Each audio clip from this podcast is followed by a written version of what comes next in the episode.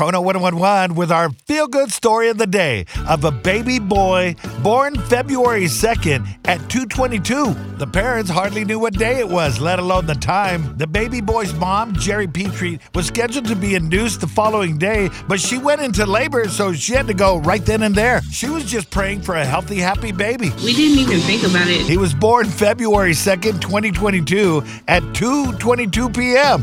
In the moment, you're just like, you know, I want to get, you know, the baby here and I want everything to go smooth and safe. And so it didn't really even dawn on us until we spoke to a family member short after and they were like, 2 2 22 at 222 and then it kind of hit us like, wait, oh, that is really special and unique. He was born at 222 on 0202 2022. That's the power of two. If his birthday wasn't a coincidence enough, he weighed 8 pounds 2 ounces and measured 22 inches long, which was the exact size of his big sister two years ago. Nobody's going to forget his birthday. Happy Tuesday.